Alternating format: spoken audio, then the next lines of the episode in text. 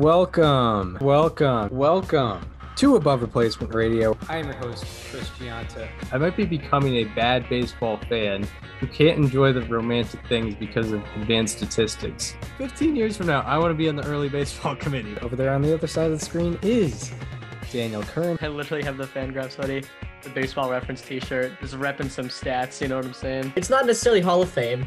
It's not necessarily above average, but we can guarantee you we are better than just the standard replacement level college sophomore. And welcome to Above Replacement Radio, where we're talking baseball kind of whenever. I'm your host, Chris Gianta. Over there on the other side of the screen is Daniel Curran. How you doing, Daniel? Chris, I'm doing very well. You and I are both on spring break, of course. You were just in California. I'm currently in Florida.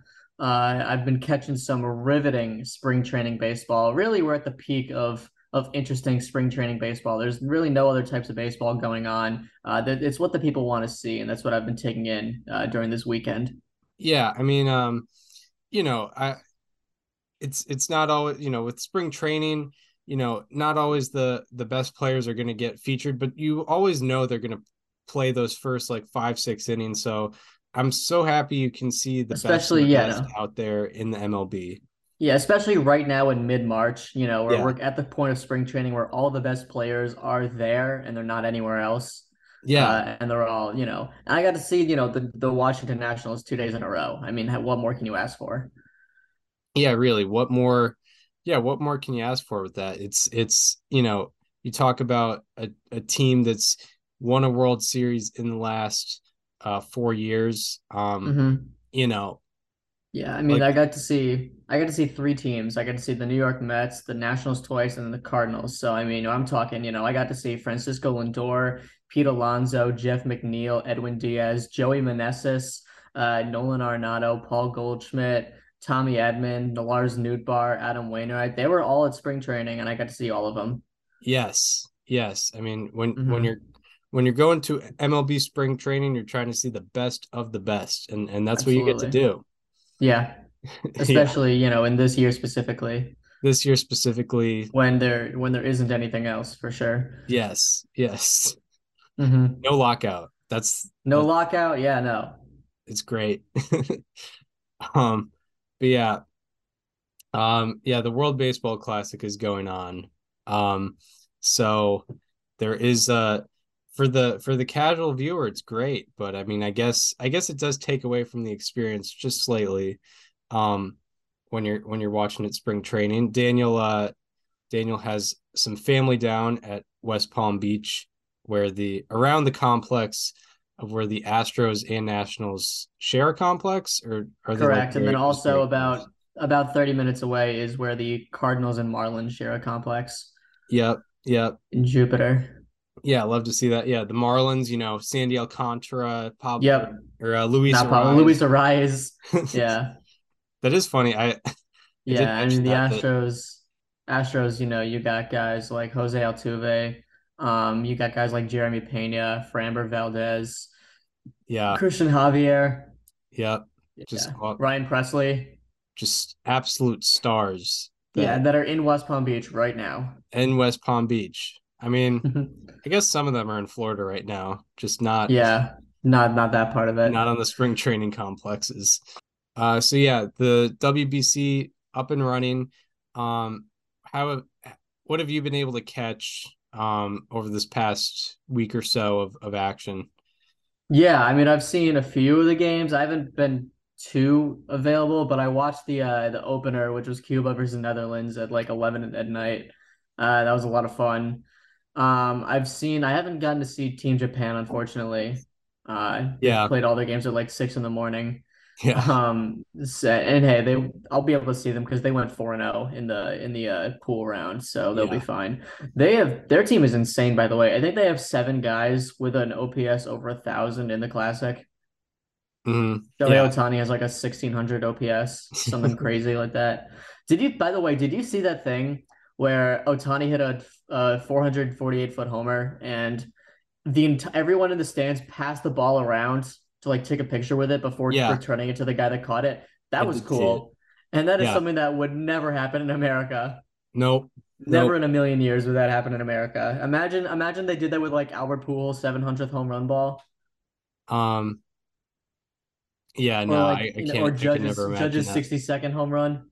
I, I just remember um I just remember David Freese's uh 2011 Yeah. uh walk-off home run when it landed Mhm. in that berm in center field. And And like five people got Yeah. arrested. there was that there was that guy who like grabbed it and then I think he immediately got knocked over. Yeah. Well, also there, I remember when Derek Jeter had his 3000th hit, that was a home run. Um, like if you watch the replay, there's like 20 people that just like jump on the guy that caught it Yeah. Yeah. because they're like that that ball is worth like my entire life right now. I need to get that. Yeah, and even if it did happen in America, like there'd be like a year anniversary later where like they all got honored like pre-game or something because of how noble they were. I feel like Yeah. that's maybe just kind of more normal in other mm-hmm. cultures. If it happened between like five people, that'd be impressive in yes, America. yes, yeah. This just happened like throughout a stadium, but That was Yeah, that was my uh, biggest takeaway is Japan people in Japan are way nicer. yeah, yeah, yeah, yeah. Team Japan is is four zero. They're they're pretty crazy. They got Ohtani, Lars Nootbaar, uh, Masataka Yoshida. Yoshida, um, Um, Roki is Sasaki. Is Seiya Suzuki on that team? I don't believe so. Um, they have Roki Sasaki as a pitcher who's been who was killing it in that game. They have Yu Darvish. Yep, yep, yeah, They have they have a fun team for sure. They have the salt and pepper shaker celebration that they've been doing. yeah. That I think Lar- I think Lars Nootbaar brought that from the Cardinals to Team Japan. that's nice. That's nice. Yeah. But I watched uh I watched USA Mexico last night. What a disaster that was.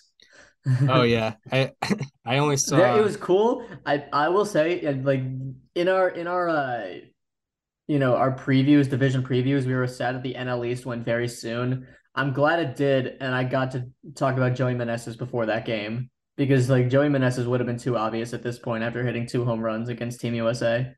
Yep, yep. Um, so yeah, and uh, yeah, I I I was only last night. I was only able to watch, um, Venezuela, Puerto Rico. Puerto Rico, that was a good after game it too. was seven to one, after it was yeah, yeah, after Yeah. it was seven to one. So I watched a couple innings. I don't know. That's I- cool. Um, I'm. Well, hey, as, as Lacey didn't get to watch Great Britain versus Canada. Yeah, That yeah, game was it was three hours in and in the bottom of the fourth inning. Thankfully, there's a mercy rule in the WBC, so they ended it after seven. It ended up being a three and a half hour game, which actually isn't that bad, but it was on pace to go for like five hours.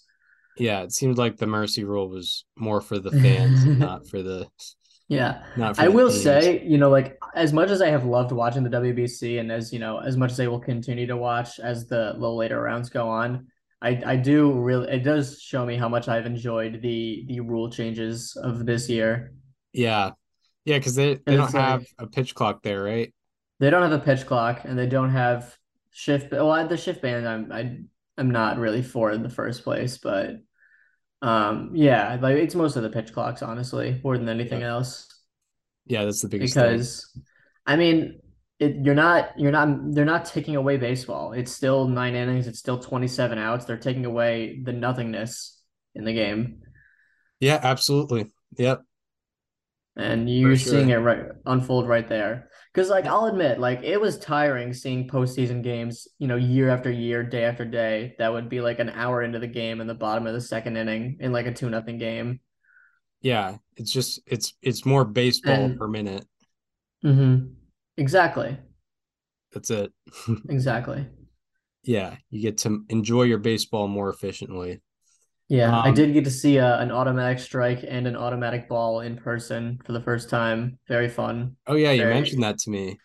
Yeah, I, I don't remember who the batters and pitchers were because you know it, it was like the seventh inning of each game, but Right. um, Number 75 versus number 89. with no names on the back Yeah. of the jerseys. Um, yeah, but yeah, I, I did get to witness that. Very Yeah, fun. I have nothing else to say. No notes. that's quite a bit. That's that's Mhm. something to experience. Like it's it's got to be confusing. I know like, you know, when uh when the intention when the intentional walk became automatic, like I it took me Mhm. some getting used to like whether it was in person or on TV, just randomly a guy would just be on first base. And you'd be Yeah, like, like, wait, wait, how, wait a minute. how did he get there? Like, why Yeah. did why isn't David Ortiz hit yet? What do you mean. David Ortiz didn't get an at bat with a base open and one out? Yeah. um, but yeah. So fun things happen Um, in the in the WBC. It'll Yeah, the Czech get- Republic team is also very cool. yeah, Uh, they're all like 18 year olds with like second jobs as like electricians and stuff. right, Um, right. and like one of them like struck out Shohei Ohtani. They beat um, I believe China it was. Yeah, that's pretty sick. Yeah, Um, Czech Republic, very cool story. Um, yeah, they didn't make it out of the group stage, but alas, it was very cool for them. Um, the team Venezuela has really been lighting it up. I mean, they've already defeated Team Dominican Republic and Team Puerto Rico. Um, and also in their pool is Israel and Nicaragua, who they still have to play. yeah, they they have they have a lot of star power. I know the USA and uh, Dominican has rightfully been getting a lot of attention, but I think Venezuela is not far off. And clearly, I mean, No, based on the competition, I mean, you know, they're right there with them. And correct. I mean, they beat the DR, so obviously above them for now.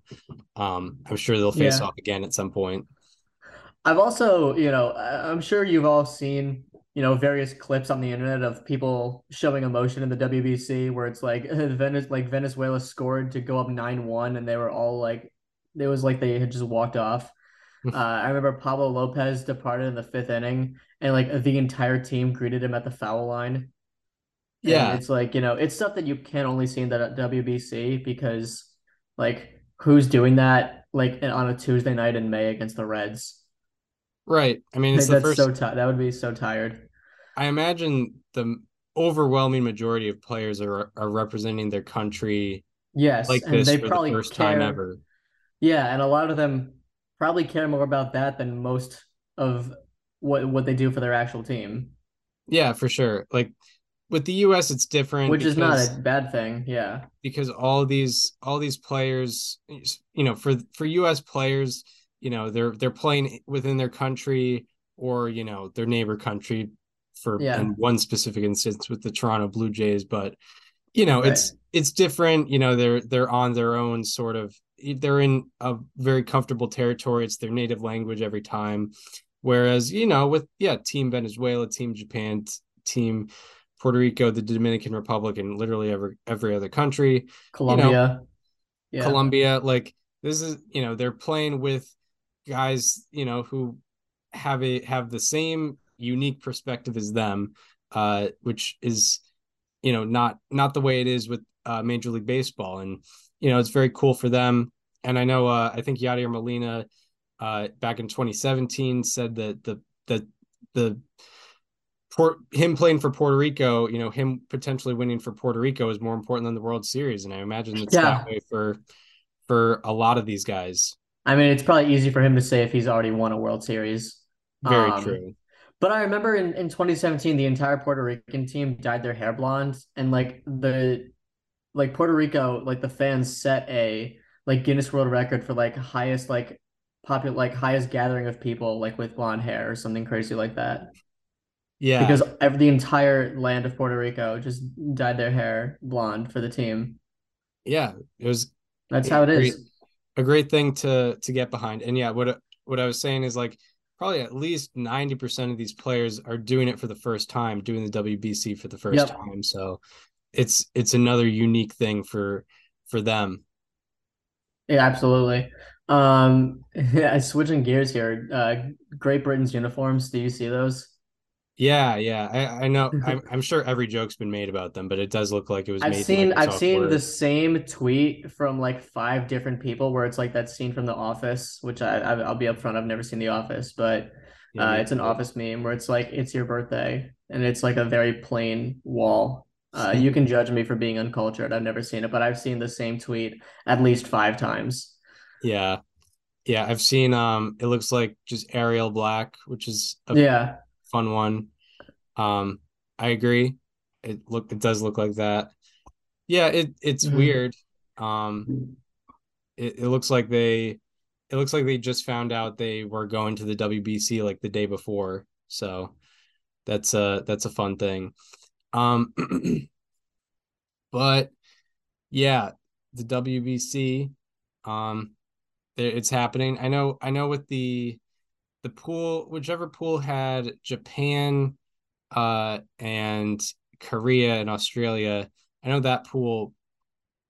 Um, that pool ended. Er, that pool started and ended way before um everyone else. You know, the USA, Venezuela, Puerto Rico, Vene- uh, or Puerto Rico, Colombia, Nicaragua. They're all in progress. Mexico as well. They're all in progress, and they will be continuing um, to play throughout. Um, and their pool will end a little later than Japan's and. and yeah, pool pool A and B are done. Pool C and D end on the fifteenth. Yeah, two days from now, I believe. They're in progress. But yeah, will be fun to see that uh, continue and and uh, be be the focus of the baseball world for the next couple weeks. Um, yeah. Our own little fun thing that I think kind of it it's getting better each time that uh that the tournament is being played. So that no is doubt that's a yeah, cool no, thing. It's, I think I think it needs to be a more common thing. Like I know I know it's supposed to be every four years. I think it should be every two. Yeah. It, why it not? Why not continue to do this?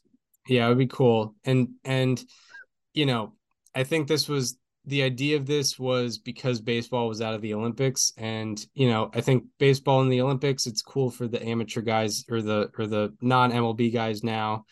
Um but you know that's it's not really going to be a thing. And that's a thing where like there's also other Olympics. There's also some really cool sports that are being focused on at that point but um, exactly, I was. saying, I don't think. I don't think people are watching the Olympics for baseball unless they're baseball fans because right. like when else are you going to get to watch curling on a national stage yeah exactly i know i know that those two don't share a you know whatever but you get the idea yeah for sure and like in march you know march in march you know there's no nba or nhl playoffs yet um although you know it's i there is march madness a, but that's there's it. march madness but there yeah i guess that's not even an everyday thing though True. Yeah. Like the bracket, the bracket just got released yesterday. There's no games until Thursday. Yeah, and then there's they play for four days, and then there's four day. There's like three days of no basketball. Yes. And then four days on. Yeah. So it'll it'll work together simultaneously, I guess. But yeah. yeah. WBC is awesome. It's very cool, and I love it. And we should do it more than every four years. That's that's my note. Yeah. Um so yeah uh after we you know as we're done talking about uh wbc for now um there were a couple extensions handed out not necessarily guys who are heading into free agency anytime soon but uh you know more situations where uh guys are getting extend you know getting free agency bought off uh, early in their career uh, with Ruiz. And all of arbitration as well. Yeah, avoid yeah, avoid arbitration, um, which is a cool thing. Uh, probably a sigh of relief for for both parties involved. But uh, Keibert Ruiz and Corbin Carroll each got um, eight year contracts. Uh, we'll start with Keibert Ruiz because that happened first. Um, yeah, it was eight years and fifty million, correct? yeah, eight years, fifty million dollars. Um, he he, unlike Carroll, already had a service time under his a, a year of service time under his belt.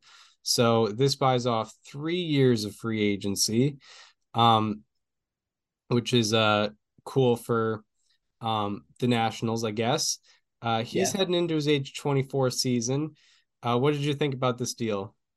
I'm assuming that this is probably going to be pretty uh, front loaded uh, or back loaded rather. Yeah. Uh, because they are simming three years of free agency here, so you know that is a lot of time for him to buy off uh, when he could be potentially making a lot more. But that's of course a large gamble to make at this point. Uh, but not having to worry about arbitration and being set for the next eight years, especially at this stage of your career where you know, nothing is really guaranteed. It's a huge thing, and it's it's good for Keibert Ruiz, and it's good for the Nationals because it's a relatively team friendly deal, I'd say, even with the you know even with the fact that it's sending arbitration. Um, yeah, I don't know. I think it's a very good thing for both sides for sure.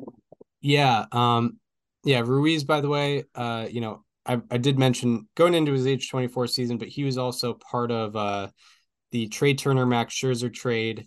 Um, that you know sent Scherzer and Turner to the Dodgers, brought uh Ruiz along with Josiah Gray and and a couple other prospects to the uh to the Nationals. And yeah, Ruiz is a an interesting player. He's a he's a catcher. His catcher defense, um, it's it hasn't uh fruit it hasn't really developed quite yet. Um, you know, and on the surface offensively, he hit 251 with a 673 OPS. However, you know, I mentioned to Daniel uh, before the episode that this was a guy I probably should have looked into more and potentially had as a player to watch because um, he had a lot better expected numbers last year than than um, than uh, you know on the field numbers, and he you know had 433 plate appearances last year, pretty much a full season, um, and his expected batting average was 26 points 26 points above his uh, actual average. He had a he had an expected batting average in the 91st percentile in all of baseball also an expected woba in the 66th percentile um, despite having a below average you know woba um, and along with that you know line drive rate of 28.2% uh, which is you know 3.2 percentage points above average pretty much and sweet spot percentage of 36.3%, which is um, you know, a very solid above average sweet spot percentage. Avoids ground balls pretty well um, or at least more than the average hitter. So, you know, batted ball profile very good. And also, or I guess the most eye popping thing I forgot to mention is his uh, strikeout rate. He only has an 11.5% strikeout rate, uh, or at yeah, least he right. did, at least he did last year. Um, and that's his that's his career mark as well. Um, career 11.5% strikeout rate. That was 97th percentile in all of baseball last year. And his whiff rate, you know, how often he swings and misses, was uh 94th percentile in all of baseball last year. So there's there's some upside.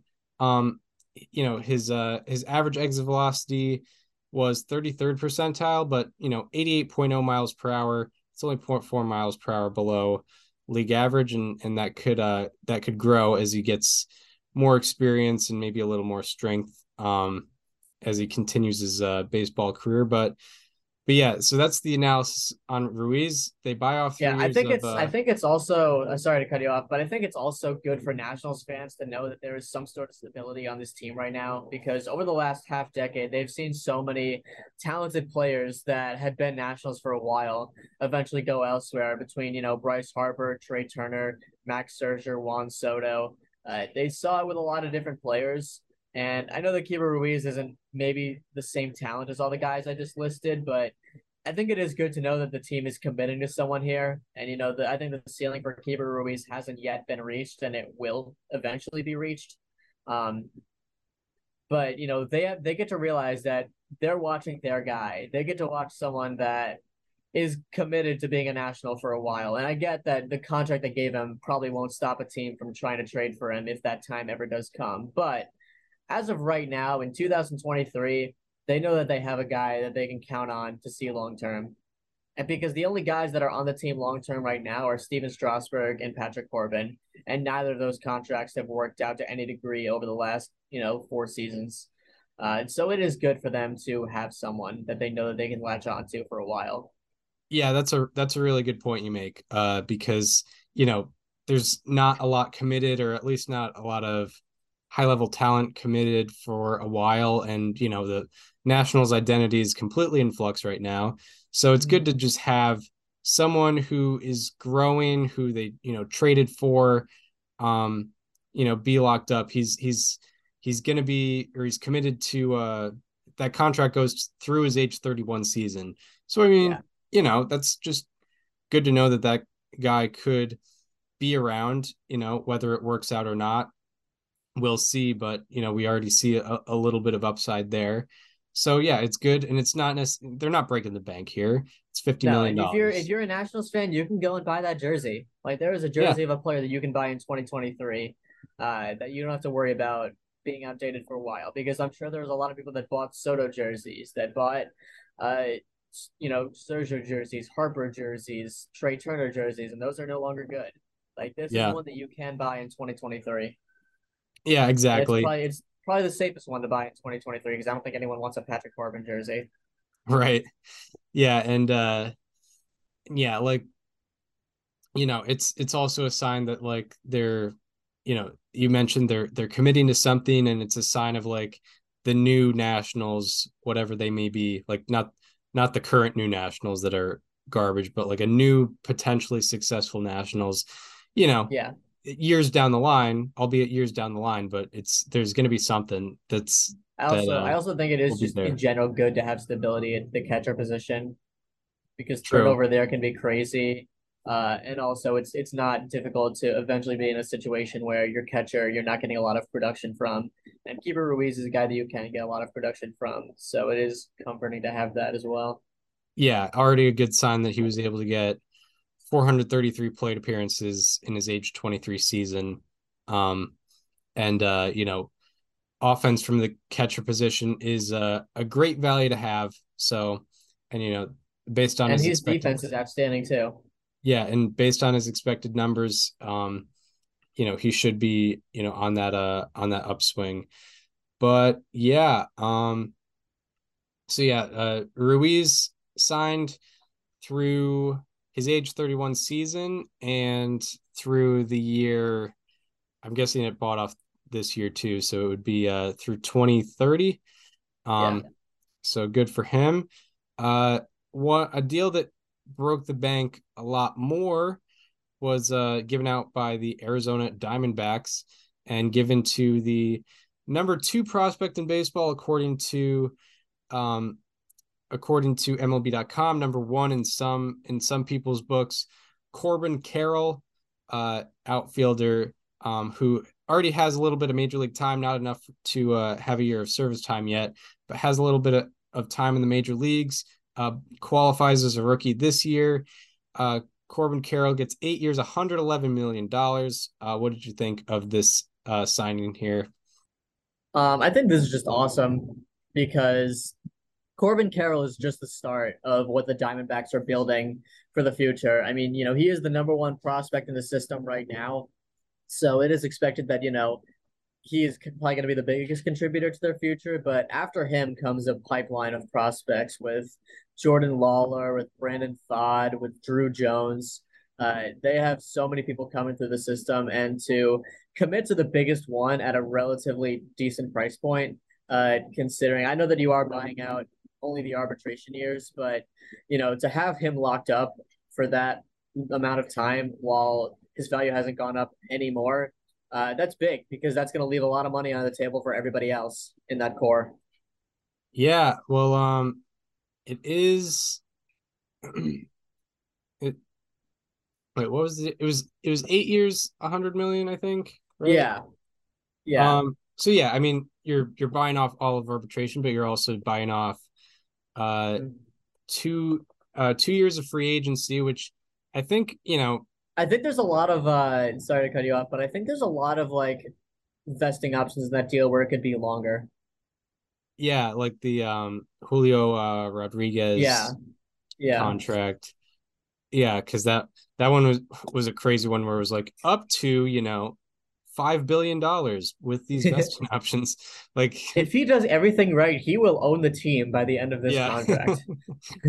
yeah, like it was like that. But I don't um, think it was that crazy, but I think there were a couple things in there.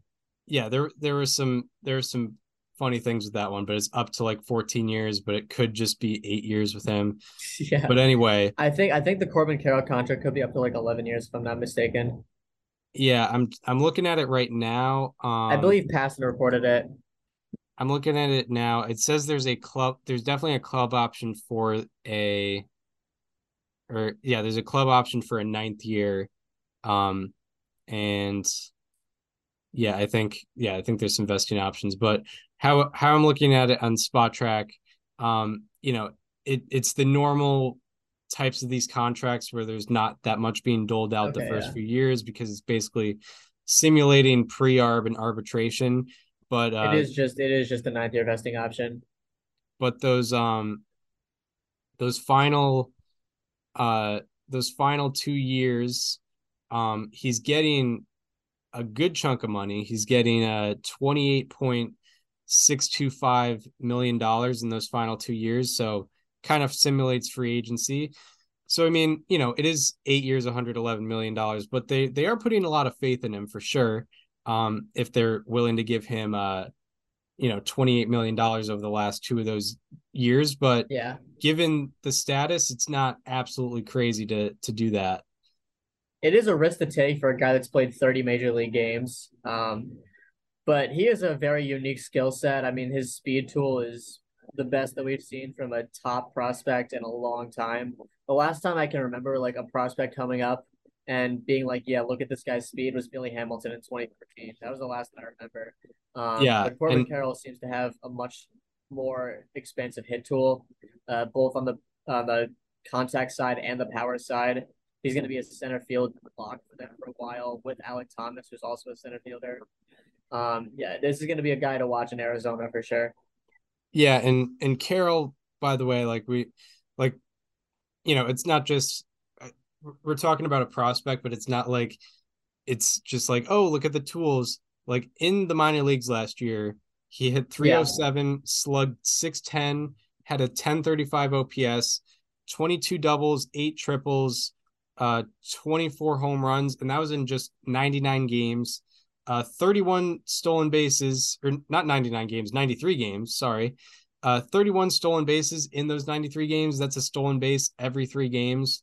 Um, you know, if you put that in a over 162 game sample, I think that's 54 stolen bases, albeit, you know, it is the it is the minor leagues. However, like take take note of that. He's a guy that could get 30 stolen bases this year, um, which is hard to do. It's getting harder to do uh, throughout the years. Um, but like, yeah, stealing, stealing in general is going to be easier this year, though. Uh, true. Yeah, with the shift thing, right? Yeah, or, and uh, the bigger bases and the pitch clock. Yeah. Um, the pickoff rule too. Yep. Yep. And uh, yeah. So fifty four extra base hits in ninety three games. Um, so it's not like it's not like oh, you know, he has a lot of stolen bases, but you know, he only hits you know he only gets on base 30% of the time and he only and he only singles when he gets on base. Like he can actually hit the ball well and hard and hit it over the fence uh, yeah, and, but all but when he doesn't hit it over the fence he can be a danger on the bases. And not only that but Arizona is a park where it, you can't really be a hitter that relies solely on home runs uh, because it's you know it's a very pitcher friendly park. It's it's a park that keeps the ball in the park a lot more um, so if you're shooting the gaps, hitting a lot of doubles and triples, like that, you're going to benefit more in Arizona than as a home run hitter. Um, yeah, yeah, for sure. Like it is, it's definitely known as a as a hitter's ballpark, but and also along with this great offense that we're talking about, um, out of on this in the scouting report, according to MLB.com, he has a 70 field rating on the 20 to 80 scale, and That's really in those, good in those 30 games that we just talked about, in those 30 major league games, he had five outs above average, which is absolutely absurd. Like if he was on a 162 games pace, he would have led the league in outs above average, most likely. Albeit he also led the keep. league in sprint speed. Yeah, led the league in sprint speed. He might he the uh, the bold the bold leaderboard narrative might be gone this year because of Cor- Corbin Carroll. yeah, like you know, with with Corbin Carroll, like that so that's that's basically if you have if you don't know Corbin Carroll yet, that's that's who we're talking about with with Corbin Carroll is like there's there's a reason why the why the Diamondbacks are investing heavily in him. Um, it's good for them that they're gonna get him through age now uh 29 or 30. Yeah. I was gonna say you drafted out of high school, so it can't be that old. Yeah. So like they're buying off a couple years of his prime there. Um, where yeah, they are, and and it's not like he's getting cheaped out either. He's going to be getting uh, $28 million, you know, a little over $28 million in those year years that are bought off. So, you know, you know, if he doesn't end up working out, those are, that's a great money to have. So, uh, you know, $111 million for this guy, but it makes sense, makes sense for both sides. Uh, and yeah, it's, uh, yeah, bigger picture wise, it's, it's the start of something in Arizona. Absolutely. Yeah. I mean, like I said, it's, it's only the beginning. And the fact that they got him for not an outrageous price for now is going to leave room for a lot of other guys.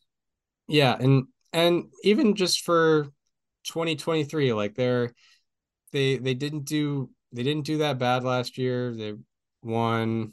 I mean, I have it in the prep sheet, but they won uh 70 75 ish games 74 games yeah um which was a 22 game improvement you know, there's already MLB level uh, guys that are, you know, very good, like Walker, you know, Christian Walker, Merrill Kelly, uh, Zach Gallen, Gallen, um, already up there. So there's already a good sign. So Carroll's going to improve that uh, immediately this year.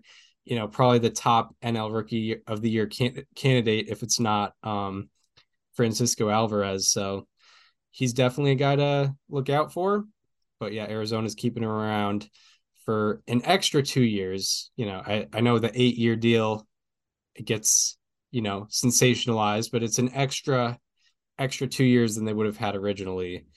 But it's nonetheless yeah. it's a good sign. Absolutely. Um, um, anything more on the deal before we get into the preview? I don't think I have anything else. Yeah. All right. Let's preview it up, as mm-hmm. they say. Um, so yeah, it starts off, you know, for anyone who hasn't listened to the pre to the uh, divisional previews yet, we dive into each team. We dive in bottom to, to top. We go over uh, additions, subtractions, you know, what they did last year, and then um, one specific player that you should look out for uh, for some unique reason. We're we're rarely ever going to go with an obvious guy. You know, guys like you know, specifically like Shohei Ohtani and Aaron Judge are, are way off the table, but even even like top 25, 50 players are usually pretty much off the table. Um, you know, top 25, 50 guys in the uh in the MLB are usually off the table here. So we'll start off with the Colorado Rockies. They went 68 and 94 and finished last in the NL West last year. They lost Jose Iglesias, Carlos Estevez, Connor Joe, Sam Hilliard, and Garrett Hampson. They added Brent Suter, Harold Castro, Nolan Jones, Brad Hand, Pierce Johnson, and Phillips Valdez. Uh, who is your player to watch from Colorado? Yeah, my player to watch on the Rockies is one of those additions. The guy that I was like, I had to do a double take when I saw they got him. I'm talking about Nolan Jones. He was a top prospect on Cleveland for a couple years. Uh, did pretty well in his first 15 or so career games, and then faded out a little bit. Uh, only played like 30 games last year, though, so not the hugest sample size, but still looked very impressive. In 55 batted balls last year, he had a sweet spot percentage of 49.1% and a hard hit rate of 49.1%. Among the 497 hitters with at least 50 batted balls last year, he and Trayce Thompson were the only ones to have at least 45% in both sweet spot percent and hard hit rate. Uh, Nolan's sweet spot percentage also ranked tied for first on that list of 497. He had the highest sweet spot percentage in all of baseball last year, minimum 50 batted balls. Uh, Nolan Jones also had a 32.7% line drive rate, which was the fourth highest on that same list of 497. Uh, his arm strength averaged out at 97 miles per hour last year, the third highest among the 414 players to make at least 50 throws last year. Uh, and lastly, Nolan Jones was shifted against in 61.3% of his plate appearances last year, a little more than, you know, more than half. And obviously that'll be gone for the most part this year. He had a 229 Woba against the shift and a 406 Woba without it. That is a drastic difference. Uh, I couldn't believe that they got him just out of nowhere like that. It seemed very weird. I think that he's going to be a guy that thrives in Colorado, especially, you know, with the air being the way it is because line drive, you know, if you have that high of a line drive right and you're in Coors Field, you're going to do very well for yourself. Uh, so I'm looking at Nolan Jones to have a breakout year, no doubt about it. Yeah, absolutely. Um, yeah, that's a good uh good pick. Yeah, I, I kind of that surprised me a little bit too when yeah when, I had to do uh, I had to read I had to read the headline twice. So I was like, are we talking about that Nolan Jones or like do the Guardians have another one in their system? Yeah, like uh yeah, he like I don't know, dropped a little in the prospect ranks, but yeah, based on that information, it's interesting that that he got let go like that.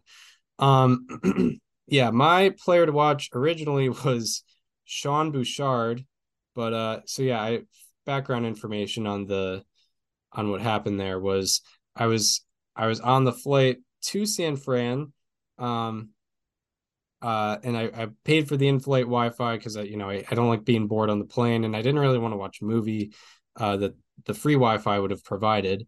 Uh but so I went and you know I I hadn't picked out any NL West players yet, so I did some research and picked a guy. Um, and uh, apparently that day, uh, like later on, it was announced that his season was in jeopardy because of a of a ruptured biceps injury. So I had to find out um, yesterday. I was as I did more extensive research that he was not really going to be playing, as because I looked at the roster resource, he wasn't in the lineup, and I was like, what happened? So I had to pick a guy uh, just you know a couple hours ago, and I just went in with an old familiar guy, a guy I did a, a how about that on this year. And I will disclaimer, not a not necessarily a future piece of the Rockies, but an interesting guy nonetheless. And I'm talking about Daniel Bard. Um, I'm sure everyone's sort of familiar with uh with the Daniel Bard story. He was out of base he was out of baseball for or at least out of the MLB for seven, eight years and uh, came back to the Rock, you know, was able to get an opportunity with the Rockies, and he's been pretty unbelievable, even in his late 30s. Uh, Daniel Bard in 60 and a third innings pitched last year had a 1.79 ERA, 2.86 FIP, 262 ERA plus, and a 3.8 uh, B WAR. Bard's B WAR was the highest in the MLB among relievers and it was the highest B WAR by a reliever in his age 37 season or older since Mariano Rivera in 2008. And it was the fifth highest all time by a reliever in his age 37 season or older. Uh, along with that, uh, Bard really turned up the gears um, from mid May on. In his final 43 appearances, he had a 1.15 ERA and a 2.60 FIP. Uh, prior to those 43 appearances in 2022, his average launch angle was 20 degrees and his average exit velocity against was 92.5 miles per hour. Those went down to 5 degrees and 85.9 miles per hour in those final 43 plate appearances or 43 in those final 43 appearances, not plate appearances. Um, his sinker usage uh, went from 39.9% before that span to 55 0.9% in that span. His ground ball rate went from 43.8% to 53.4%. So he's someone who he wasn't doing, he was doing okay, but he wasn't doing fantastic. And then uh, he found a way to get a lot more ground balls um, and therefore uh, a lot less traffic on the bases and uh, a lot less runs allowed, which is uh, the name of the game. So, yeah, he's someone who I mean, I, I know he signed like a two year extension, so I don't know if he's necessarily a trade target, but uh, he could, you know, he could get traded this year at some point.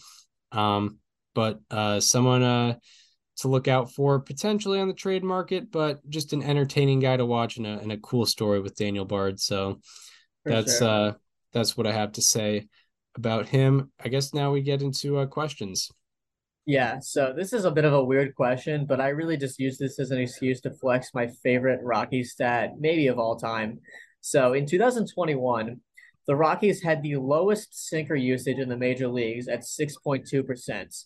Uh, and they had the third worst average against sinkers at 324 and the third worst slugging at 497. And all this makes sense because there have been studies done about how Coors Field affects pitchers, and a lot of it is that it affects vertical movement. You know, vertical movement is kind of canceled out by the effects of Coors Field.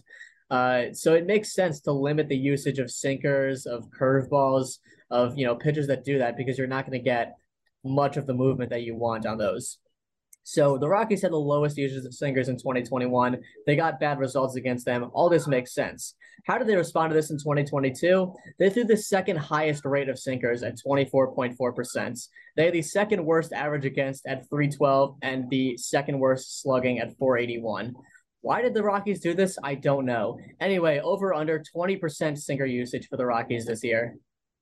Uh, good question. I mean, I I was talking about how great it worked for Daniel Bard, but he was in the minority clearly.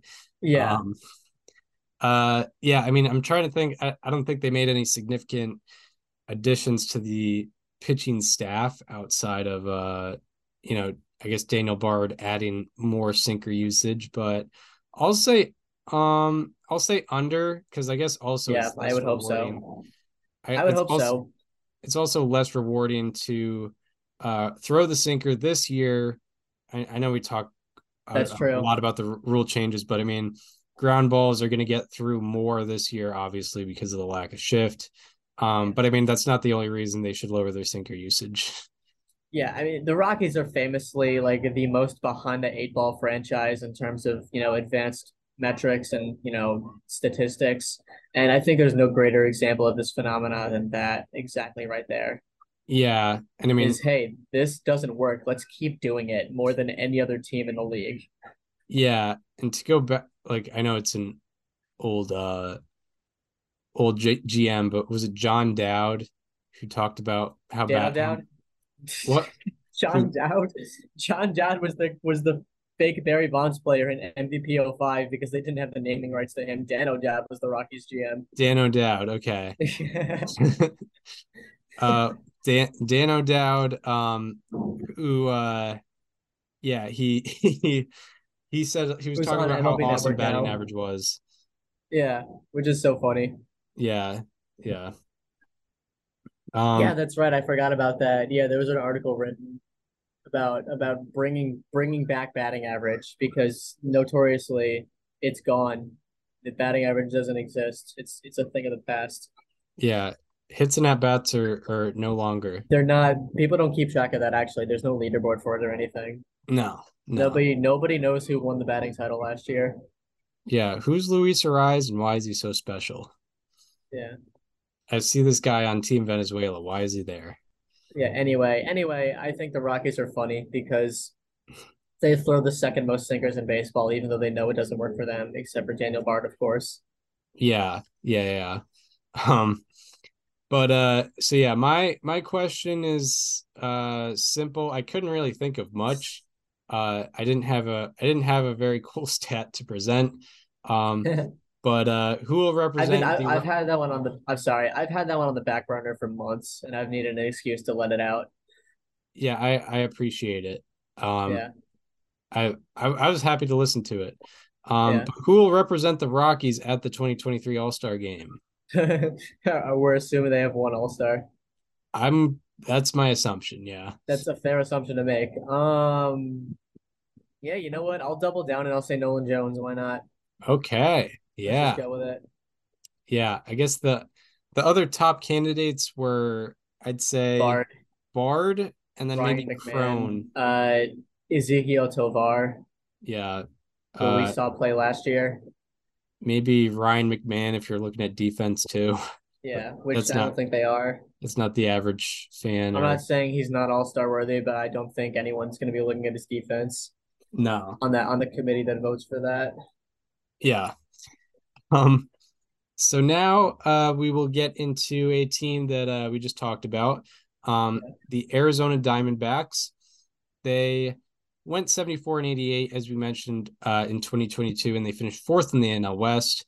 Uh they lost Dalton Varsho, uh Sergio Alcantara, Caleb Smith, Ian Kennedy, Taylor Widener and Cooper Hummel.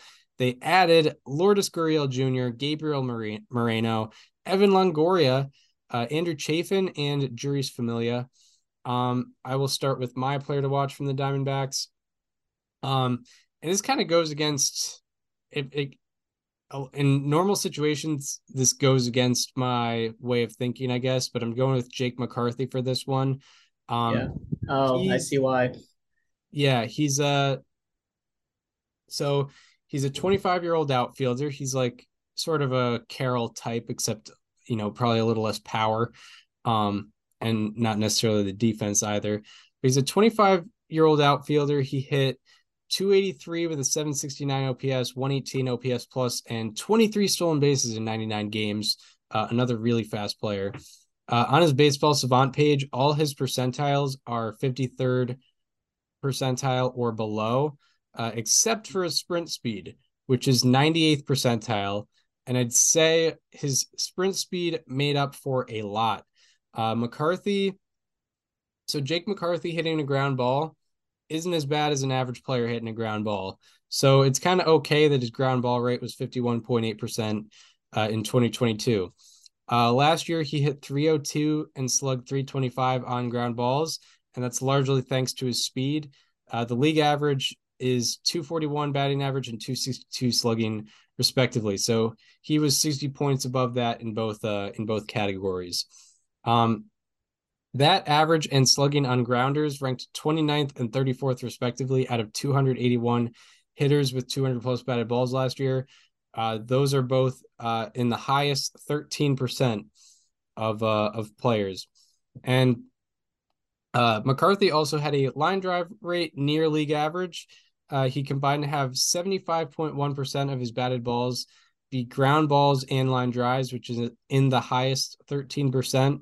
And on those batted balls, he hit 429, which ranks 28th out of 281, uh, which is top 10%. The league average on combined grounders and liners is 378, and he was at 429, 51 points above that league average. Um, along with that, McCarthy on softer hit balls uh, was better than than most players. He hit 333 on batted balls with exit velocities of less than 70 miles per hour. The league average is 219. And he also had a pop up rate of only 3.2%, which is bottom 12% of those 281 hitters. So I guess my point with McCarthy is like it's it's it's fine that he's you know going with more ground balls, line drives because you know his speed can help with that. Pop up, you know, him having a low pop up rate is really good because pop ups are the only thing where his speed can't help him out. Um, yeah. And like high fly balls is the only thing where his speed can't help him out because, you know, the ball's up in the air. Uh, you don't have to throw to first to to get him out with that. Um, it's going to be caught by a by a player. So if he's hitting, it's better for him to hit a ground ball than you know a high fly ball, because uh, he's you know going to be able to get on base more. And you know, I'm not necessarily worried about you know the expected statistics or um, BABIP with him because I think his regression is going to be a little less because I mean that 98th percentile sprint speed, uh, it's it's uh, so high and it's going to help him out so much with ground balls and and line drives that um and you know he's going to be able to get uh doubles where a lot of guys get singles and triples where a lot of guys get doubles. So I'm not necessarily worried about those percentiles as much as as other players. So, you know, that's why I'm looking at uh, Jake McCarthy. Sure. So my player to watch uh, is one of the prospects that I mentioned earlier, guy that I think can see some big league time this year. I'm talking about Brandon Pfaadt, who is a right-handed starting pitcher. I just want to set the record straight right now. I had him before Foolish Baseball put him in his video. Nice. Just want want everyone to. I don't have any proof of this, but you're just gonna have to take my word for it. I promise I did have him before Foolish Baseball put that video out. Anyway, among 241 qualified minor leaguers at all levels last year, Brandon Pfaadt ranked fourth in strikeout minus walk rate at 26.9%. He was top 15 in both K per nine and walks per nine at 11.75 and 1.78, respectively. He had the most strikeouts of any minor league pitcher last year at 218. The next most was 186. So he struck out more guys than anybody else throughout all of minor league baseball last year by a wide margin. Uh, he did struggle to keep the ball in the park last year. He had a 16.4% home run to fly ball ratio and also a 1.51 home run per nine. But he does pitch in Chase Field this year. And like I mentioned earlier, Chase Field is one of the better ballparks for containing fly balls and keeping them from going over the fence. I think that's something that will benefit Brandon Pfaadt, uh, minimize the home runs given up specifically at home. And if he keeps, I know I don't expect him to keep that strikeout to walkout strikeout to walk ratio, especially early. But you know, if he can still have something around three to four, that's very good. And I think he's going to be an effective pitcher for the Diamondbacks this year. yeah, that is a uh, very high strikeout rate, very low walk rate. Um, really, uh, yeah, really interesting to see. I should look at how many strikeouts he has for every walk. Yeah, six point six uh, strikeout to walk yeah. ratio. Um, like yeah, definitely uh someone to look out for. Yeah, that's a good uh good find on your part. And yeah, definitely should be major league ready. I mean, he's gonna be or he's 24 right now. Um yeah. so yeah, will be interesting to look at. And yeah, I mean, outside of Kelly and Gallen um on, on the Diamondbacks, it's not uh, you know, there's still a, a, very developing rotation and, and team in general. So should get some innings. Uh, all right, question time. My question. Um, what is more likely for 2023? Zach Gallen winning Cy Young or Christian Walker leading first base in F4 this year? I'd say Zach Gallen winning Cy Young pretty comfortably. Um, I think Zach Gallen is a great dark horse Cy Young candidate. He uh, had a 42 and a third inning scoreless streak last year towards the end of the season and was one of the best pitchers in the last couple of months of the season. I can very comfortably say that he's a good candidate regardless. Christian Walker is going to have a lot of competition at first base. He does a very good defense, especially for his position. But I mean, when you're putting him up against like Freddie Freeman and Paul Goldschmidt and Vlad Guerrero Jr., that's a lot. That's really tough for him. Uh, so I'm going to say Zach Gallen winning Cy Young. Um, All right. My question, I'm going with a very ambitious one. Over under 49 and a half stolen bases for Corbin Carroll. Um, well, I, so my my gut's definitely under, but I understand that uh, stolen bases, as we talked about, you know, when we were talking about his extension, you know, stolen bases should be a little easier. Uh, pick up, you know, the pickoff rule. Um, like it or not, it's it's gonna play an effect on that pitch clock as well. Like, you know, it's to be interesting, especially if it goes down. Like, I wonder if if runners are going to be more cautious or more aggressive because, you know, you could be, have one second left on the pitch clock and they could pick you. They could try to pick you off like right at the buzzer. Um, so that'll be interesting. But yeah, it's you know he'll. I mean, he's going to start the year. I mean, obviously, no reason to manipulate service time now, um, given his extension, but he's going to start the year in Arizona. Um, and yeah, I, will still say under, but you know, I I wouldn't be shocked if he gets to 50. But yeah, hey, you know, I'm that's a that's a challenge, Corbin, if you're listening. um, but yeah, I'll say under uh under 50 for now. Um yeah. all right. Uh so now that leads into the San Francisco Giants. I was just at Oracle Park. Yeah, you um, were. I, I, was on the way. I didn't go on on its own. I'm not uh, I, I wasn't that hardcore, but uh, it was on the way to Chase the Chase Center, uh, where the Warriors play. Got to see, got to see some basketball action. First NBA, first full NBA game I've watched this year. Uh, so good to do that. One more than um, me. Yep, yep. Um, but yeah, they had a really interesting offseason, the Giants did. They went, but last year they went 81 and 81, finished third in the NL West. Uh, they lost Carlos Rodon, most notably. Uh, they lost also Evan Longoria, Brandon Belt, and Jarlin Garcia. They added Ross Stripling, Mitch Haniger, Michael Conforto, Taylor Rogers, Sean Manaea, and R- Roberto Perez. Um, who are you looking at with these Giants? Yeah, I am once again going with one of the additions they got. I'm looking at Sean Manaea, a guy that I think can be really interesting. The San Francisco Giants have a very good recent history of taking pitchers that hadn't been performing up to their potential and getting all of it out of them. You know, we saw with Kevin Gausman in 2020 to 21. We saw with Carlos Rodon last year. It was the first season where he was able to stay healthy and have an ace type season. And I think Sean Manaea has that same potential. Uh, he went to, so Chris, are you aware of, of Driveline Baseball? Yes.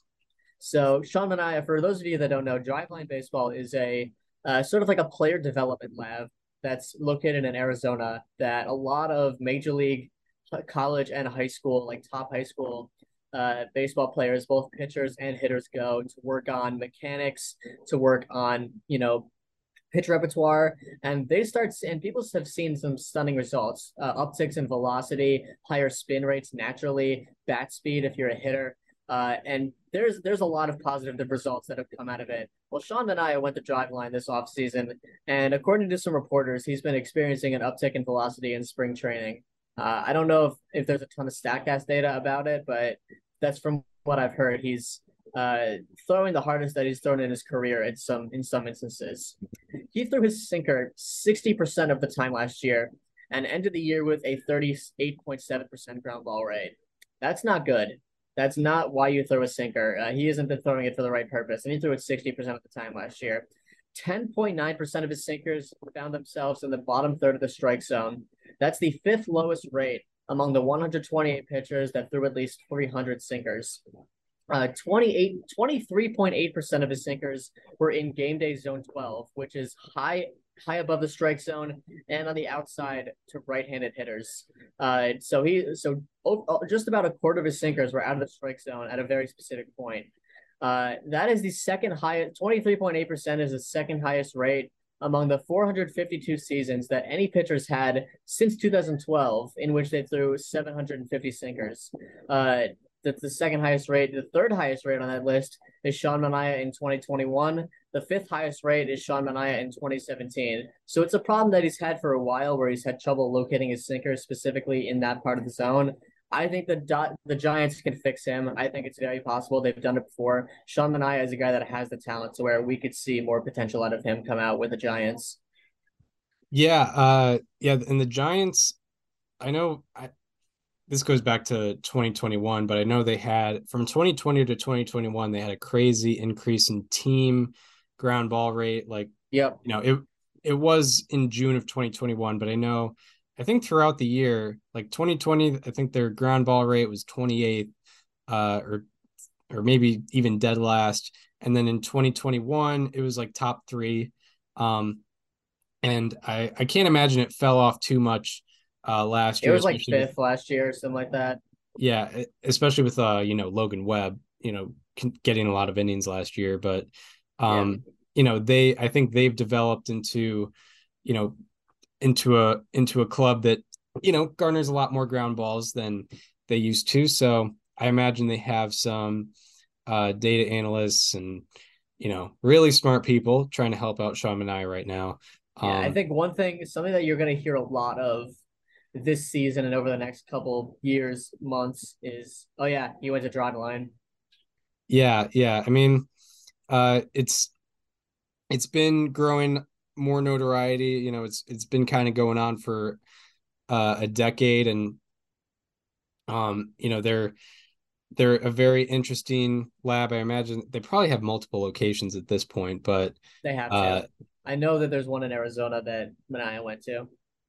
Yeah, like uh, you know, it it's it's they kind of they kind of started that, you know, weighted ball and and uh, you know plyometric uh, ply, plyometric ball movement, um, and they're very advanced. Always searching for more. I know, like you know, just as an amateur guy, um, me just as a high school pitcher, I look, you know, I looked at that and looked at what they were doing. And pitchers especially are helped by them. I know they do a lot with yeah. hitters but pitchers especially. I think um, they're doing a lot more with hitters now recently. I think that's yeah. a lot of why it's becoming more of a known thing. It's like i know i think mookie betts went there and like he's improving his bat speed. Bat speed is something that's you know starting to be tracked now. It's in it was in two ballparks last year. Um yeah mm-hmm. i think i think it's very possible that you know, it, it I think uh, it's a way that we, that hitters can start catching up with pitchers because I think it's pretty clear that pitchers have generally had the upper hand over the last few years overall. Yeah, and uh, guess who led all teams in ground ball rate last year? The Giants. It was it was the Giants. Yeah. Okay. Thank, yeah. I mean, I guess a large portion of that is Webb and Cobb. I I remembered uh, Alex. Absolutely. Alex Wood too. Alex Wood. Yep. Um, so yeah, now moving to uh, my player to watch. Um, not a pitcher, but it we have is. two uh, minutes. We have sorry, we have two and a half minutes left. Do you want to do you want to go through or do you want to end? Um, I think I could. I think I could wrap this before my All right, question. let's do it. two Um, minutes, thirty seconds on the clock. all right. Uh, I honestly don't have too much on him either, but uh, I'm talking about JD Davis. Uh, shout out to my 2020 Mets player to watch, JD Davis. he was my 2020 Mets player to watch as well. yeah, we we we matched on that. Yeah. but a lot is a lot has happened since then.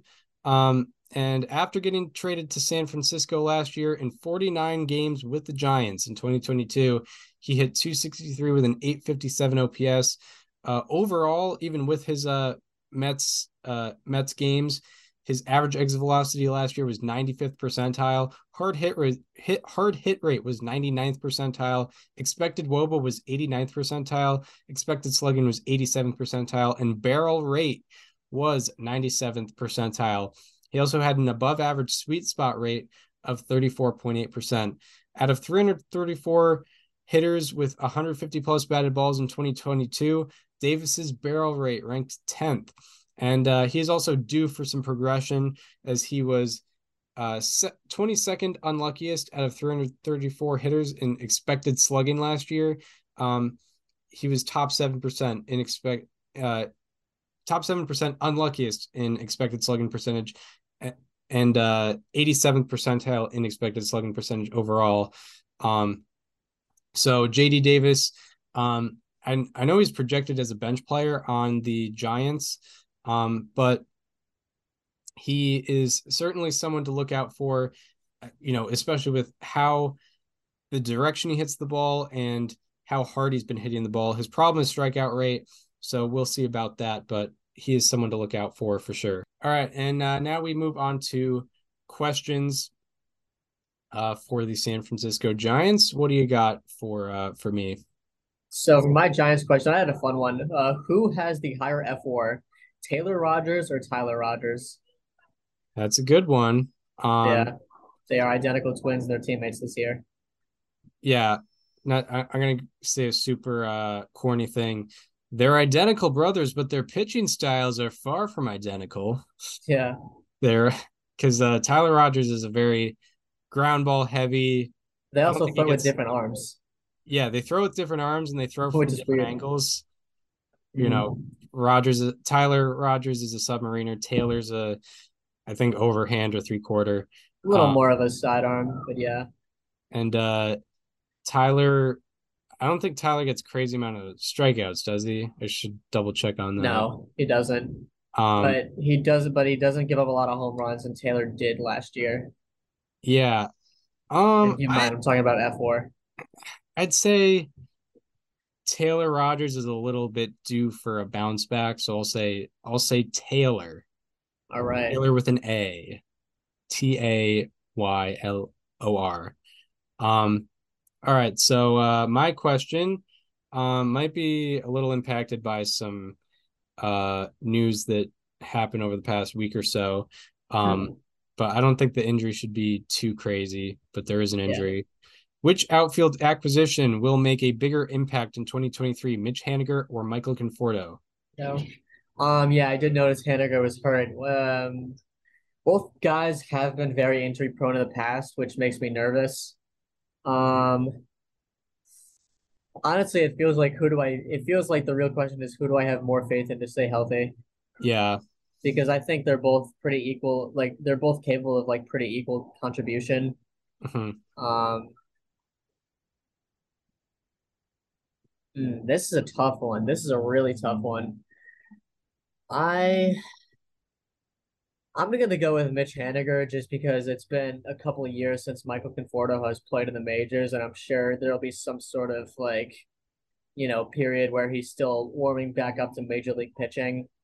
yeah. So I'll I'll go with Mitch Haniger. I feel like it's a more safe pick. Yep, yep. Um, yeah, uh, that makes sense. Uh, all right, now we will move on to the Padres, who obviously making a lot of headlines. Um, but I am realizing like a lot of their big signings have just been guys on their team. Um, Yeah. although they obviously made a really big one, um, who was not on their team before. Um, but the Padres last year went 89 and 73, and they finished second in the NL West. They got the number five seed in the National League playoffs. They beat the Mets in the wild card round, beat the Dodgers in the NLDS, and eventually lost to the Phillies in the NLCS. Uh, the Padres lost Josh Bell, Brandon Drury, Jurickson Profar, who I think is still out there, which is weird because I mean he, he is. He yeah. he had a pretty good season last year. Um, I, I, understand why the Padres don't need him right now, but I think if you're another MLB team, you should go out and try to get him. Um, but they lost Jerks, you know, Bell, Drury, Profar, Wil Myers, Mike Clevinger, Sean Manaea, Jorge Alfaro, and Pierce Johnson. Uh, they added Xander Bogaerts, Matt Carpenter, Seth Lugo, Michael Wacha, Nelson Cruz, and Adam Engel. Um, so I'll start with my Padres player to watch. So the leader for the Padres in B War last year was Manny Machado, who uh, was an MVP finalist. But in second place was uh, Ha-Seong Kim. Um, yeah, Ha-Seong Kim. You know, I'm not saying he's he's as good as B War says it is because I mean B War averages defense largely impacted by defense. Yeah. However, you know, nonetheless, he's really, really valuable um, and more valuable than I think a lot of people recognize. Uh, Kim is a 27 year old infielder. He played 131 games at shortstop last year and had 10 defensive runs saved and eight outs above average at the position. Um, he also had a 107 OPS plus, stole 12 bases, uh, which allowed him to have 5.0 B WAR and 3.7 F WAR. Um, Kim was one of six players last year to accumulate 12 plus fielding runs, six plus batting runs, and two plus base running runs. The other five were uh, Steven Kwan, Dalton Varsho, Andres Gimenez, Kyle Tucker, and Mookie Betts. Um, so Kim, you know, obviously he's not going to get as much time at shortstop this year because A, Bogaerts was signed, and B, uh, if Bogaerts isn't playing short, it'll probably be Tatis when uh, he comes back after tw- after he serves his 20 games. But he is the projected starting second baseman right now with Machado at shortstop, Bogaerts at short, and Cronenworth at first base. And in one in just 148 career innings at second base, Kim has five defensive runs saved and two outs above average. You know, 148 career innings, that's only, you know, like 16, 17 full games if you if you judge it by that. And Kim still managed to get five defensive runs saved and two outs above average in that short time at the second base position. Um, so he, uh, you know, he's very valuable, has great value on defense, and was an above average hitter and a, and a good base runner last year. So someone, uh, someone to keep track of for sure. Um, and and someone who should be recognized. Uh, who is your player to watch? My player to watch. I am doubling down on the player that I had on this team last year because they worked out very well for me. So I'm going to try it again. I'm going with our favorite name in baseball, Luis Garcia. Yeah. Uh, just to be clear, I'm talking about the reliever for the Padres, the one who's going into his age 36 season. Uh, yep. he is tied for 20th among all relievers in F4 since the start of the 2021 season. Uh, from 2021 to 2022, his ground ball rate went up by 8%, and his fly ball rate dropped by 11%. It went from 27% to 16%, which is outstanding. At age 35 last year, his sinker averaged out at 98.7 miles per hour, the fourth fastest among the 197 pitchers to throw at least 200 sinkers, which, by the way, he threw 512, so it's not a cherry pick by any means. Uh, however, the pitch that really impressed was his slider, his second most used pitch.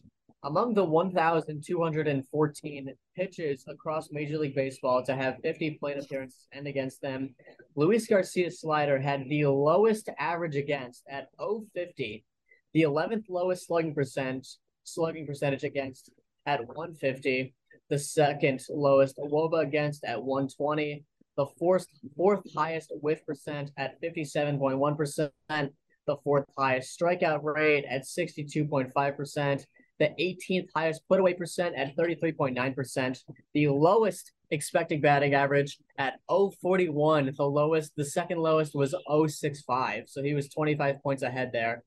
The second lowest expected slugging at 0.87 and the lowest expected WOBA against at 0.095. His expected WOBA was not even at 100 on his slider.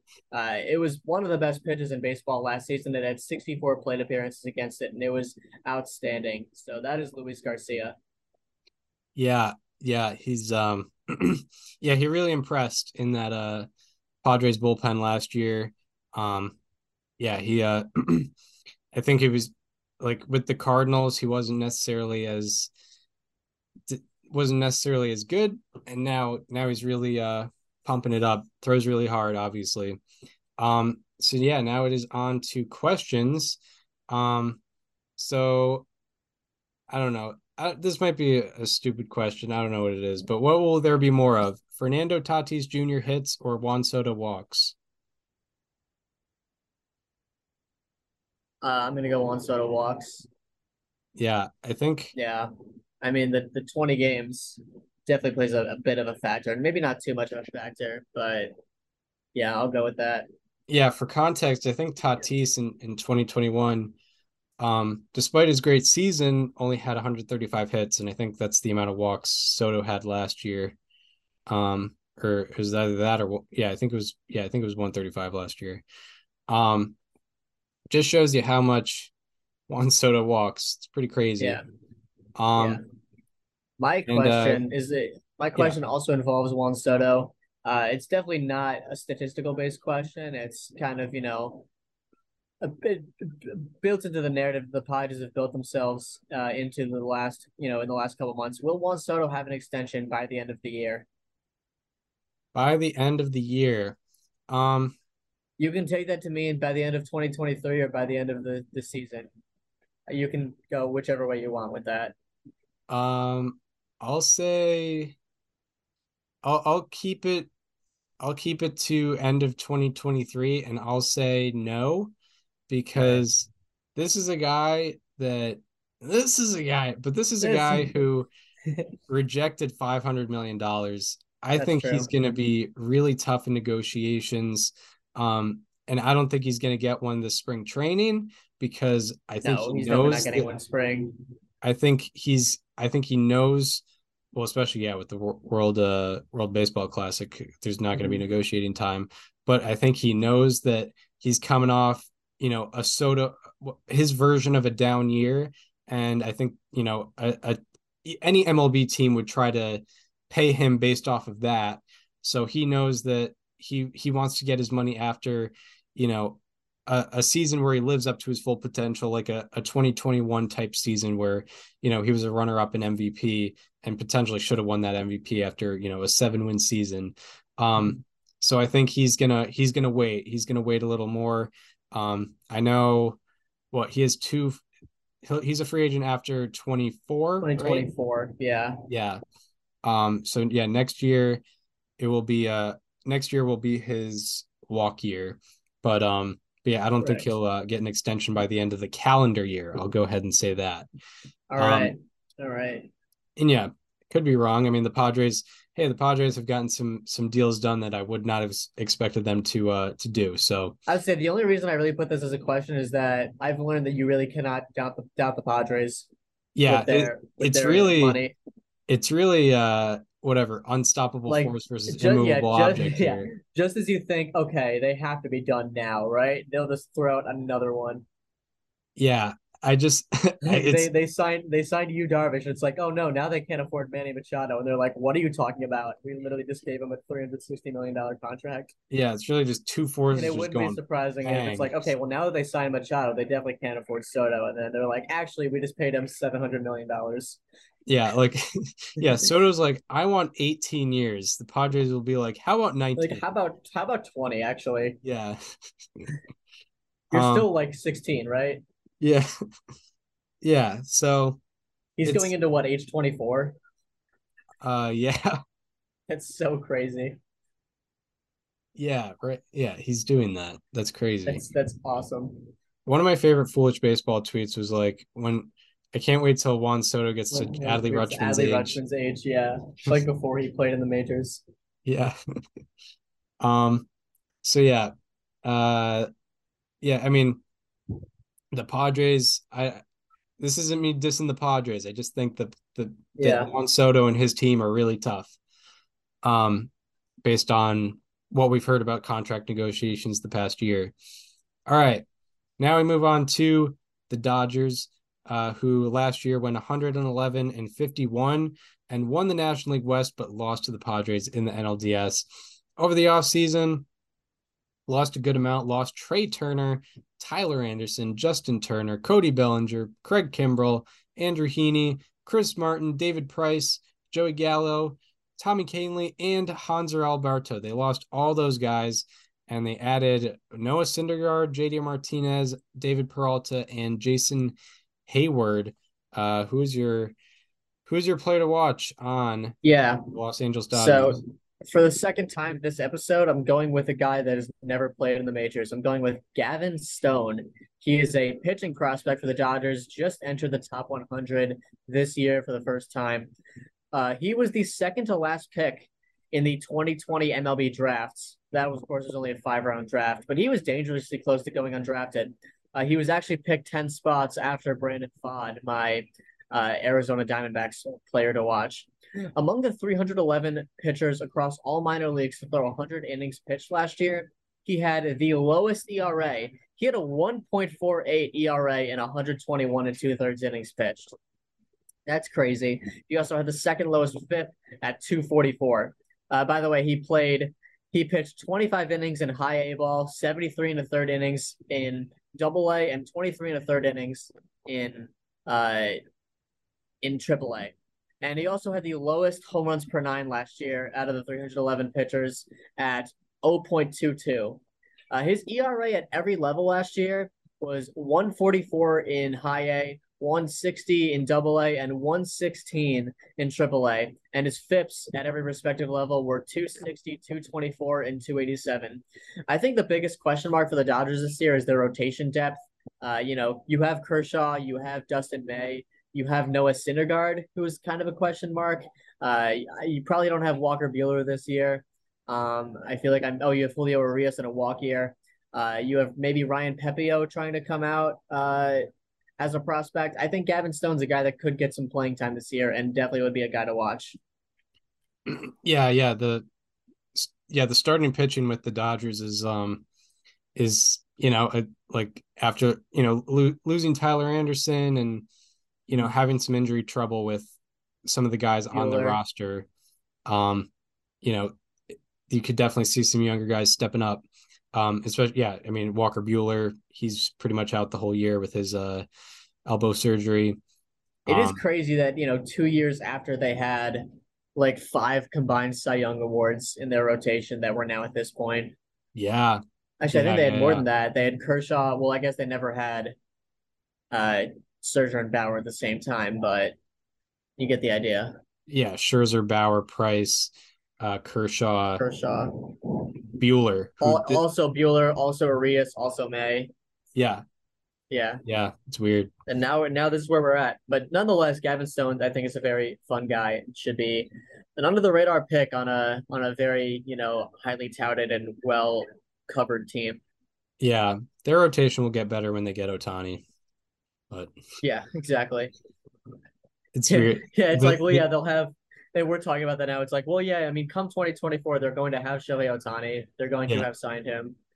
The the Dodgers Mets bidding war is already being talked about. Yeah. I don't know. It's oh my it god, sucks. it's gonna be a I just, legendary. I wish the I wish like it, it was like 2000, I don't know, 15 or 2007 again, where the Red Sox were in on top free agents. Yeah. It'd be very funny if the Pirates actually were like, actually, we haven't spent for the last 20 years because we've been saving up for Shohei Ohtani. Like when he was born, we were like, okay, this guy. Yeah. we're going to be like the Angels. We're going to have Shohei Ohtani and win 75 games. Yeah. that would be really funny. It's like, oh, what what would the Angels be like without Shohei Ohtani? Oh, they'd be like the Pirates. they'd be like the Pirates. they just swap records. Yeah. um.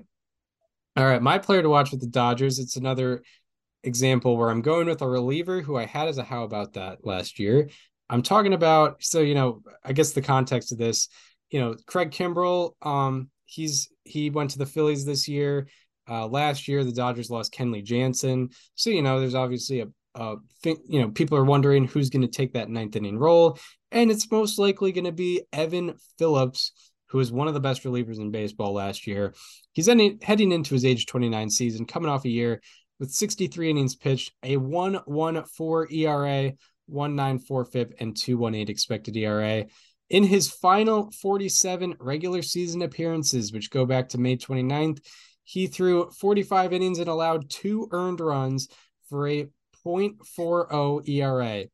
It was the first time since 2018 that a pitcher had a 47 game span with 45 plus innings and an ERA below 0.5. Had to be Blake Treinen, right? Um, Blake Treinen was one of them, but Ryan uh, Pressly was also in that group. Ah, yeah. Uh, wow. shout out to him.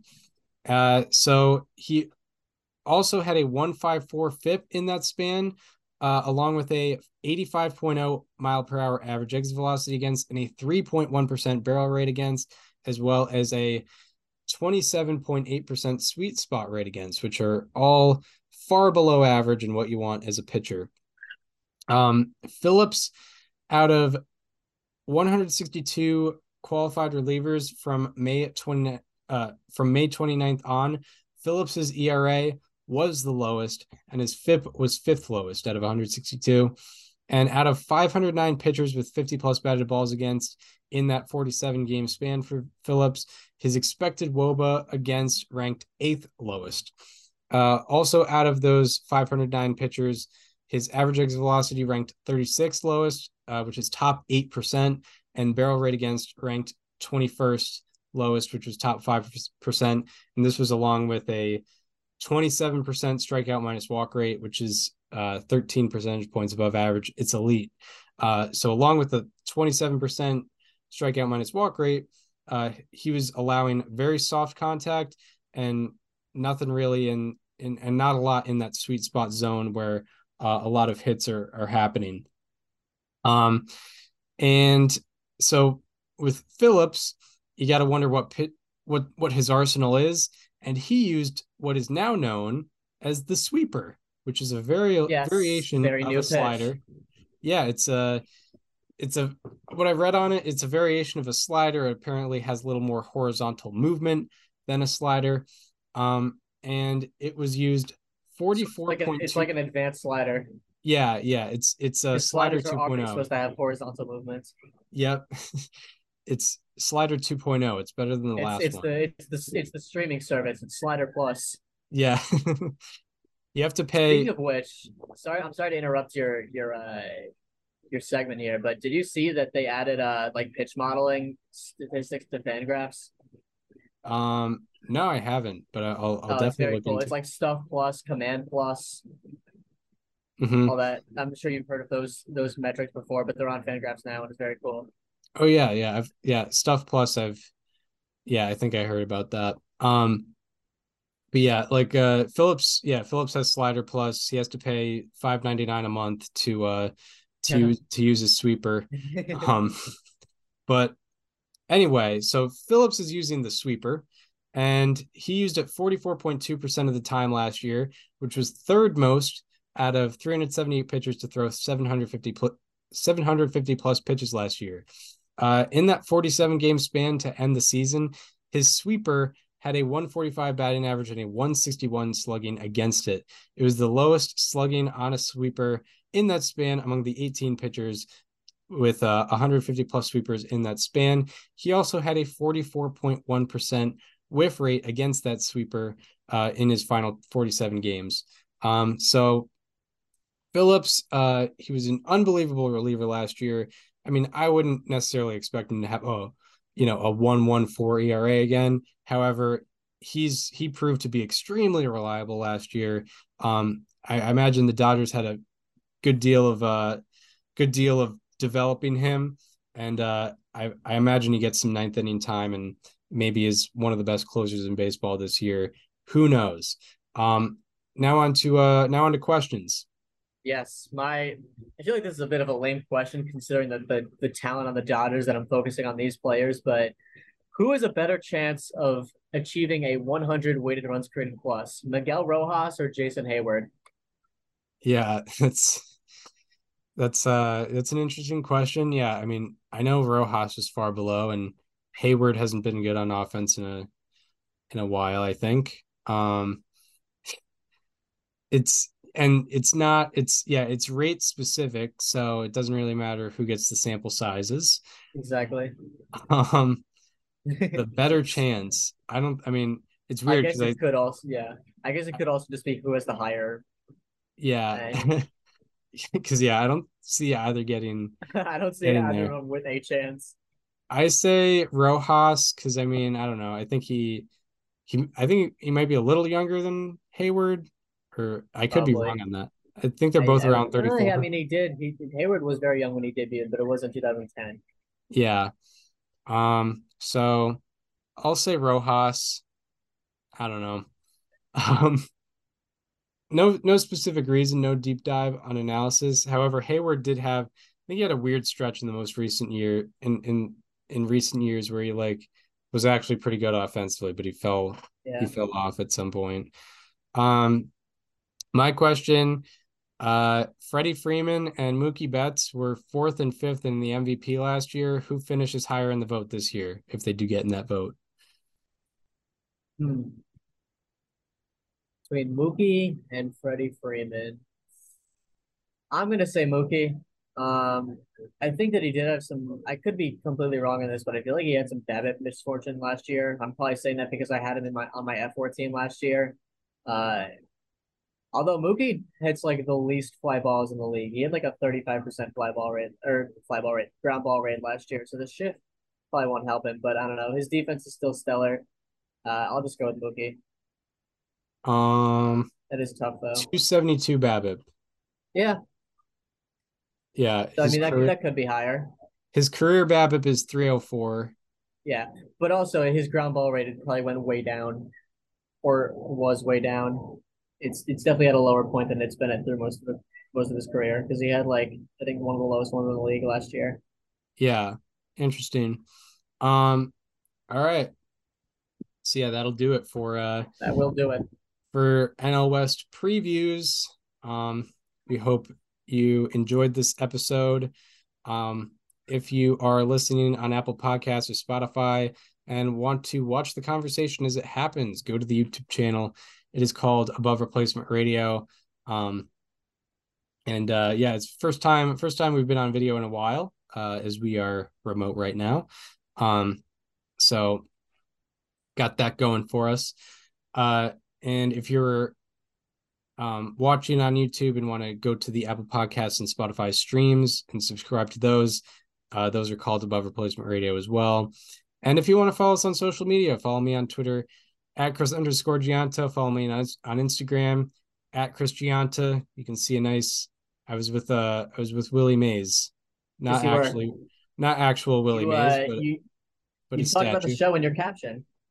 I did. I did mention the old name, yeah. STBNL episode. If, I would say if you were with Willie Mays, that would have been the lead story in this show. We wouldn't have talked. We wouldn't have done previews. No, no. We would have done an hour and a half on Chris met Willie Mays.